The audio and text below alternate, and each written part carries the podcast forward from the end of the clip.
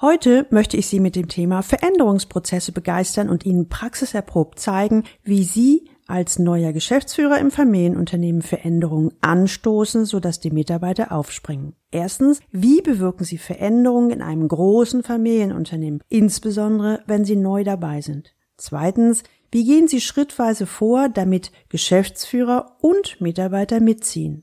Drittens, wie gehen Sie mit Ihrer Ungeduld um?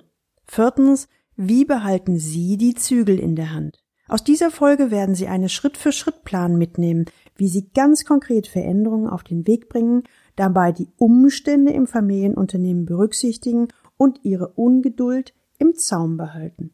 Nach dieser Folge werden Sie ganz genau wissen, was Sie im nächsten Schritt zu tun oder auch zu lassen haben, wenn Sie Veränderungen nachhaltig auf den Weg bringen wollen oder müssen. Willkommen zu meinem Podcast Leben an der Spitze für erfolgreiche Geschäftsführer und die, die es werden wollen. Ich bin Gudrun Happich und finde für Ihre individuellen Herausforderungen an der Führungsspitze Lösungen, die ganz allein für Sie gemacht sind und wirken.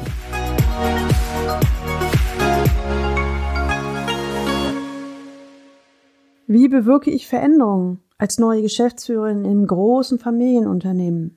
Martina, die sonst souveräne und starke 50-jährige Geschäftsführerin, wirkt etwas verzweifelt. Sie können sich noch an die engagierte und souveräne Martina W. erinnern? Nach 20 Jahren Konzern will sie als Geschäftsführerin in 2000 Mitarbeiter großen Familienunternehmen starten. Sie möchte ihren Job gut machen und will der neuen Aufgabe auf Dauer unbedingt gewachsen sein. Im ersten Schritt bereitet sie sich auf den Einstieg in das neue Familienunternehmen vor und bringt eine Menge Informationen zusammen, die ihr den Start erleichtern sollen. Wenn Sie mehr zu dem Thema hören wollen oder die Folge verpasst haben, dann hören Sie unbedingt nochmal in die Folge 24 rein. Ein paar Wochen sind vergangen. Martina hat ausführliche Recherchen betrieben und wir treffen uns erneut, um zu besprechen, wie es weitergeht. Martina ist ganz aufgewühlt, als sie startet. Sie klingt verzweifelt, ein wenig kraftlos. So habe ich sie bislang noch nicht kennengelernt. Jetzt ist klar, dass dieses Anders in unserem Familienunternehmen sehr viel größer und herausfordernder ist, als ich gedacht habe, fängt sie an. In unserem Unternehmen herrscht seit Generationen ein diktatorischer Führungsstil, streng von oben herab. Und das gefällt mir natürlich so überhaupt nicht. Ebenfalls habe ich erfahren, dass die Inhaberin, sie ist Mitte 70 und die Witwe des ursprünglichen Inhabers, so gar keine Ahnung vom Geschäft hat. Im Zweifelsfall regiert sie aber überall rein. Darüber hinaus hat sie ihre eigenen Berater, auf die sie hört, die ihr aber, zumindest aus meiner Sicht, nur das Beraterhonorar aus der Tasche ziehen. Ich will das unbedingt ändern. Mir ist aber bewusst, dass ich hier behutsam vorgehen muss. Die Mitarbeiter haben noch nicht gelernt, wie das ist, selbstständig zu denken und zu handeln. Ich brauche Anreizstrategien, wie Mitarbeiter für Eigenverantwortung belohnt werden. Und um Prozesse und langfristige Strategien hat sich bislang auch niemand wirklich gekümmert. Und das ist mir aus der Konzernwelt komplett unbekannt. Da waren Prozesse das A und O.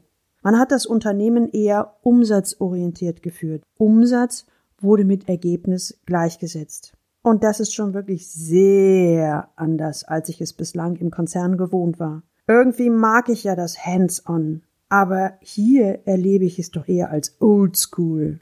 Sie blickt zu Boden, bevor sie weiter fortfährt. Also, mal auf den Punkt. Was sind heute meine Fragen? Erstens, wie bewirke ich Veränderungen in dem großen Laden? Zweitens, wie gehe ich schrittweise vor, damit die Mitarbeiter aufspringen? Naja, und die in der obersten Management-Ebene natürlich auch. Drittens, wie behalte ich die Zügel in der Hand? Viertens, und ganz vergessen, wie gehe ich denn mit meiner Ungeduld um? Ich bin ja so schrecklich schnell und will meistens zu schnell zu viel auf einmal. Mir wäre ganz lieb, wenn wir das ursprünglich für heute geplante Thema parken könnten, wenn das für Sie in Ordnung ist. Ich beobachte den unterschiedlichen Tonfall, die Körperhaltung, die sich immer wieder verändert und überlege, wie ich jetzt wohl weiter vorgehen möchte. Erstens, mir scheint, dass wir als allererstes nochmal das Commitment abrufen müssen. Will sie, also Martina, insbesondere nach den vielen neuen und unerwarteten Informationen die Geschäftsführung im Familienunternehmen immer noch annehmen? Zweitens, je nachdem, wie die Antwort ausfällt, macht es Sinn, mit genau dem Thema was sich dann auftut, weiter fortzufahren. Ich möchte nicht einem einmal gefassten Plan folgen, sondern situativ mit Martina an dem aktuell wichtigsten Thema arbeiten. Ich bin selbst gespannt, was das heute wohl sein wird. So frage ich Martina unvermittelt: Sie haben sicherlich über die Leitfragen, die wir vor ein paar Wochen erarbeitet haben, eine Menge Informationen über das 2000 Mann große Familienunternehmen erhalten. Wie steht es eigentlich um Ihre Lust, dort weiterhin als Geschäftsführerin zu wirken? Martina zögert einen Moment, bevor sie weiter fortfährt. Ja, Frau Happich, Sie bringen es mal wieder auf den Punkt. Darüber habe ich mir tatsächlich in den letzten Wochen eine Menge Gedanken gemacht. Ehrlich gesagt war ich zwischendurch so enttäuscht. Ich fühlte mich belogen, getäuscht, hintergangen, dass ich manchmal kurz davor war, die Brocken hinzuwerfen. Enttäuscht? Belogen? Hintergangen? Frage ich nach. Naja, Frau Happich, ich wusste nicht, dass es um das Unternehmen so schlecht bestellt ist. Ich hatte im Vorfeld die Zahlen genau geprüft. Ich wusste, dass das Unternehmen reformbedürftig war, aber in dem Ausmaß, das war unglaublich. Ihre Stimme wurde fester und so fragte ich nach. Mir scheint, Sie haben eine Entscheidung getroffen, ein Commitment erneuert. Was ist passiert? Ja, letztendlich habe ich festgestellt, dass mich niemand belogen hatte. Sie wussten es ja selbst nicht, dass es so schlecht um Sie steht. Hier ist niemand dabei, der ein bewusst falsches Spiel spielt, also glaube ich zumindest. Und wenn ich ehrlich bin, mich haben Sie ja in der Anwerberphase gut von sich überzeugt. Also Sie können sich sehr gut selbst verkaufen. Sie grinst, bevor sie fortfährt. Ja, und einen Haufen, der von sich überzeugt ist, den möchte ich gerne auf den nächsten Pfad begleiten. Nur die Schwerpunkte habe ich jetzt bei mir komplett gedreht. Nämlich, frage ich, aktuell liegt der Schwerpunkt in der Frage: erstens, wie gestalte ich den Veränderungsprozess? Wie gehe ich das schrittweise an, damit die Mitarbeiter aufspringen und mitdenken, statt zu blockieren? Auf der anderen Seite muss ich die Veränderung in sehr kurzer Zeit voranbringen. Und gleichzeitig darf ich aber nicht zu viel Wechsel erzeugen, sonst herrscht Chaos und die guten Leute springen ab. Das ist schon ein Spagat, da habe ich noch gar keine Idee. Und drittens, ich weiß nicht, ob ich das richtige Fingerspitzengefühl dafür habe. Gut, dann legen wir mal los mit einem ersten Schritt. Ich frage Martina: Wie bewusst sind Sie sich, dass Sie den Unterschied zwischen Konzern und Familienunternehmen bereits verinnerlicht haben? Martina überlegt und antwortet spontan: Na, ehrlich gesagt, mich haben die massiven Unterschiede am Anfang ziemlich irritiert. Nee, eher verunsichert. Ich hatte manchmal das Gefühl, als müsste ich eine komplett neue Sprache lernen. Alle Vokabeln neu. Aber ich glaube, das habe ich jetzt drauf. Ich bin noch nicht ganz in der neuen Welt angekommen, aber ich weiß sehr genau, worauf ich mich einlasse. Prima, antworte ich. Denn es geht jetzt im nächsten Schritt darum, den Blickwinkel zu verändern. Dabei ist nämlich die Frage, wie Sie hinter den Hürden und Bergen, die Sie jetzt im Familienunternehmen sehen und die sich scheinbar auftun, wie Sie den Gestaltungsfreiraum freilegen. Im dritten Schritt geht es meiner Ansicht nach darum, das Riesenpotenzial, was es in Ihrem neuen Familienunternehmen mit relativ wenig Aufwand zu wecken und in die gewünschte Richtung zu lenken. Aus Ihrer Außen- und Draufsicht und vor allem mit Ihrer Erfahrung aus dem Konzern können Sie das Unternehmen am Markt mit neu positionieren und mit etwas Glück sogar in relativ kurzer Zeit. Martina schreibt wieder eifrig mit und schaut mich jetzt fragend an. Das hört sich alles total gut an, aber ganz ehrlich gesagt, wie stelle ich das denn jetzt am besten an? Martina, Sie haben erzählt, dass Sie aktuell in der Geschäftsführung zu dritt sind. Wie würden Sie die anderen beiden Geschäftsführer beschreiben? Martina überlegt. Die beiden anderen Geschäftsführer sind extrem gut verdrahtet, schon ewig dabei. Und bei dem angestrebten Wandel vermute ich mal, dass sie wahrscheinlich alles andere als hilfreich sind. Okay, ich verstehe. Und gleichzeitig überlege ich jetzt, was ich jetzt als nächstes antworte. Ich lasse meine Diplomatie weg und sage es klar und deutlich heraus. Martina, das wird Ihrem Wunsch nach Tempo möglicherweise zuwiderlaufen. Hier bitte ich Sie um Geduld und Diplomatie. Ich weiß, dass es nicht unbedingt Ihre Lieblingsdisziplin ist. Und manchmal formuliere ich: Der Grashalm wächst nicht schneller, nur wenn ich dran ziehe. Denn dann habe ich lediglich ein Grasbüschel in der Hand. Im nächsten Schritt geht es darum, behalten Sie immer den Fokus auf das Wunschergebnis und nicht auf die aktuellen Hürden und Berge. Versuchen Sie, die anderen Mitarbeiter und Kollegen so zu nehmen, wie sie sind, also quasi wie das Wetter. Das können Sie ja auch nicht ändern. Und richten Sie den Fokus immer wieder auf das, was geht, also die Stärken. Nutzen Sie die Stärken für einen raschen Wandel. Sie werden feststellen, dass es bei dem einen gut läuft, bei einem anderen etwas schlechter. Meistens hilft es sehr, wenn Sie immer, wenn die Ungeduld kommt, den Blick auf das positive Ergebnis am Ende richten. Also den Blick nach vorne, was ist das Ideale, was hinten rauskommt. Schauen wir uns nochmal an, wie Sie mit den Geschäftsführerkollegen umgehen können. Beschreiben Sie doch mal, wie sind die denn so, Ihre Kollegen? Martina überlegt. Der eine ist grundsätzlich auf meiner Seite, aber der ist einfach kein Visionär. Wandel macht ihm erstmal Angst. Der bemüht sich, aber der kann das, was ich von ihm als Geschäftsführer verlange, nicht erfüllen. Normalerweise müsste ich den rausnehmen. Aber ob das ein schlaues Signal ist? Weiß nicht. Gemeinsam mit Martina entwickeln wir einen Plan. Erstens, wichtige Meetings machen die beiden ab jetzt zu zweit. Martina vertritt die Vision und wo es hingehen soll. Der andere Geschäftsführer spricht die Sprache der Mitarbeiter und signalisiert, dass er hinter Martina steht. Das wird die Mitarbeiter motivieren, mitzugehen. Zweitens, klar, dieser Weg dauert viel länger, als sich das Martina vorstellt. Aber in der jetzigen Umbruch- und Veränderungsphase braucht sie den Draht zu den Mitarbeitern. Und die Mitarbeiter sind für die Zukunft und den Wandel bares Kapital. Unvermittelt frage ich Martina, was ist denn mit dem dritten Geschäftsführer? Ach, der, antwortet Martina etwas brüsk. Der hat sich durch seine Art selbst disqualifiziert. Es ist schon spannend, was sich hier im Unternehmen tut, fährt sie weiter fort.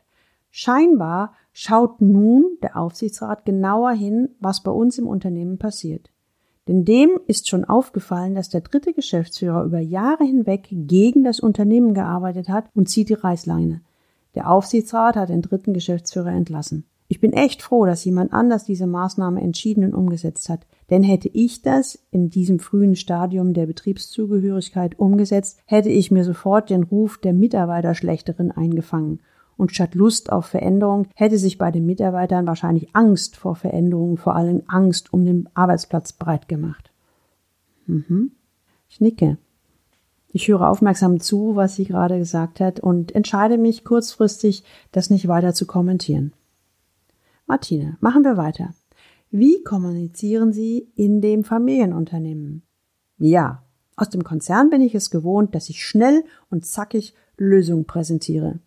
Das habe ich bei uns im Familienunternehmen genau einmal ausprobiert und festgestellt, das kam überhaupt nicht gut an. Die Leute empfanden das als Belehrung und nicht als Unterstützung, wie es gemeint war. Aber nein, bei uns muss ich das komplett anders machen. Ich schlage Martina vor, bevor Sie etwas anbieten, fragen Sie den anderen doch erst einmal, so ungefähr in der Art und Weise, interessiert Sie mein Eindruck dazu? Darf ich Ihnen meine Eindrücke schildern? Das ist zwar jeweils nur ein Satz, aber die Wirkung ist unglaublich positiv. Sie werden feststellen, was vorher als Belehrung verstanden wurde, kommt jetzt als Unterstützung an.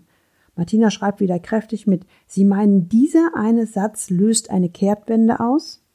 Probieren Sie es einfach aus, antworte ich, mit dem Wissen, dass sie wahrscheinlich positive Erfahrungen machen wird. Martina, einen habe ich für heute noch. Sie wissen, dass es jetzt im Zuge der Veränderung an allen Ecken und Enden brennt.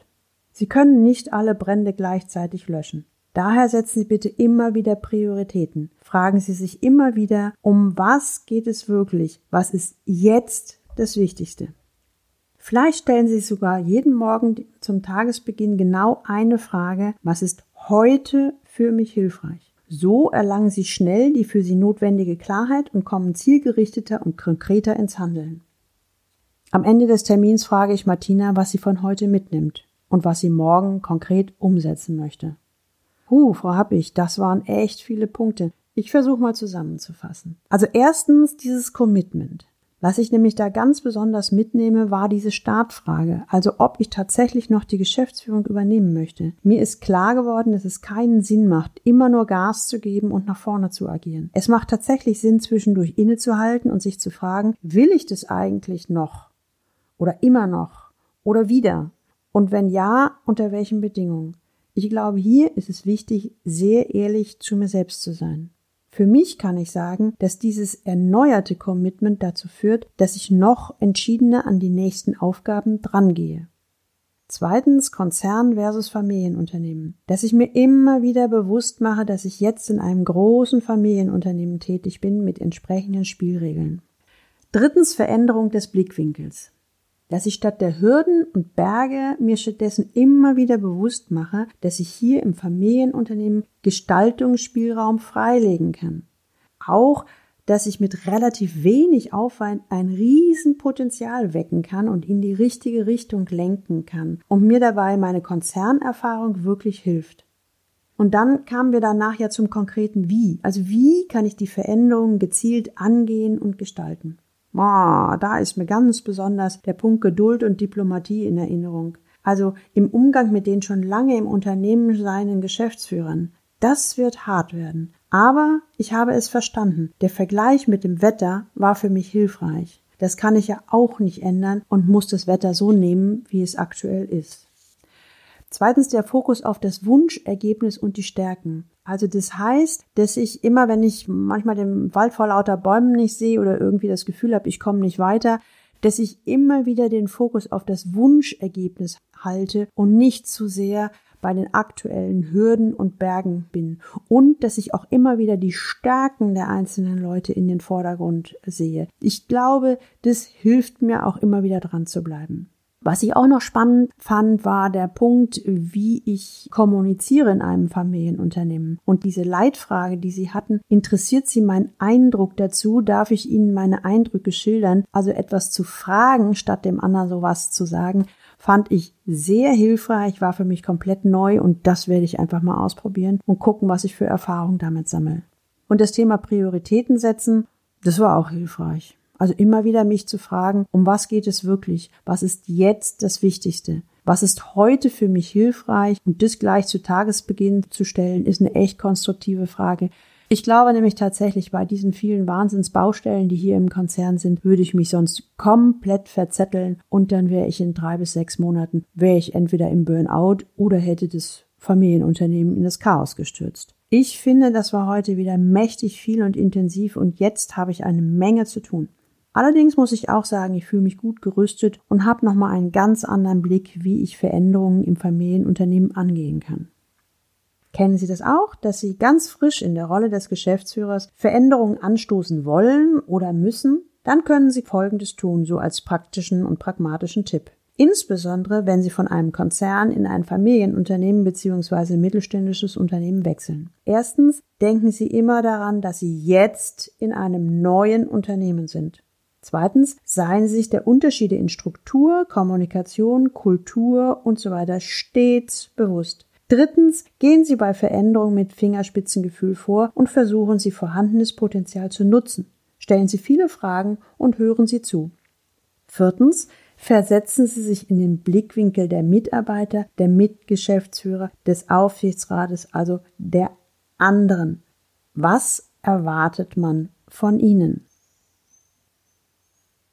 Erinnern Sie sich noch an den Anfang, als Martina formulierte, wie bewirke ich Veränderungen als neue Geschäftsführerin in einem großen Unternehmen und sie am Anfang statt sonst souverän und tatkräftig eher verzweifelt wirkte? Jetzt hat sie einen klaren Schritt-für-Schritt-Plan, weiß, wie sie Veränderungen anstößt, kennt die grundsätzlichen 3 Leitprinzipien und auch eine Menge Leitfragen, Tipps und Ideen und geht den Weg der Veränderung im Familienunternehmen konkret an.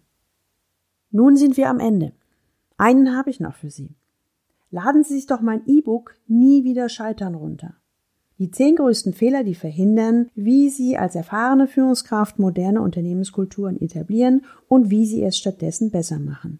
Das finden Sie unter dem Link www.galileo-institut.de/ebook.de. Den Link finden Sie natürlich auch noch in den Shownotes. Kennen Sie schon Leaders Lab? Ihr Sprung in die nächste Liga?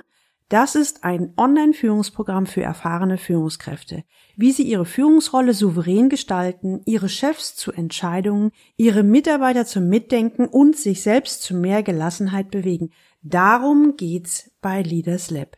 Das Feedback, was ich immer wieder erhalte, für mich ist das Format genau das, was ich gesucht habe. Kurz und knapp auf den Punkt. Besser geht es meiner Meinung nach nicht. Sie wollen dabei sein? Dann schreiben Sie mir bitte eine Mail an info@galileo-institut.de. Den Link oder die Mailadresse finden Sie auch in den Shownotes. Sie wollen erstmal schauen, dann haben Sie jetzt eine ganz prima Gelegenheit, denn das Online-Gruppen-Coaching Leaders Lab, Ihr Sprung in die nächste Liga, öffnet ganz bald wieder die Pforten und als Kick-Off wird es am 3. September um 18 Uhr ein kostenfreies Happich Live Online-Coaching geben. Sie möchten dabei sein? Dann melden Sie sich doch gerne zu dem Happich Live Online-Coaching an. Den Link finden Sie auch unten in den Shownotes. Und jetzt wünsche ich Ihnen viel Freude beim Leben an der Spitze. Ihre Gudrun Happich.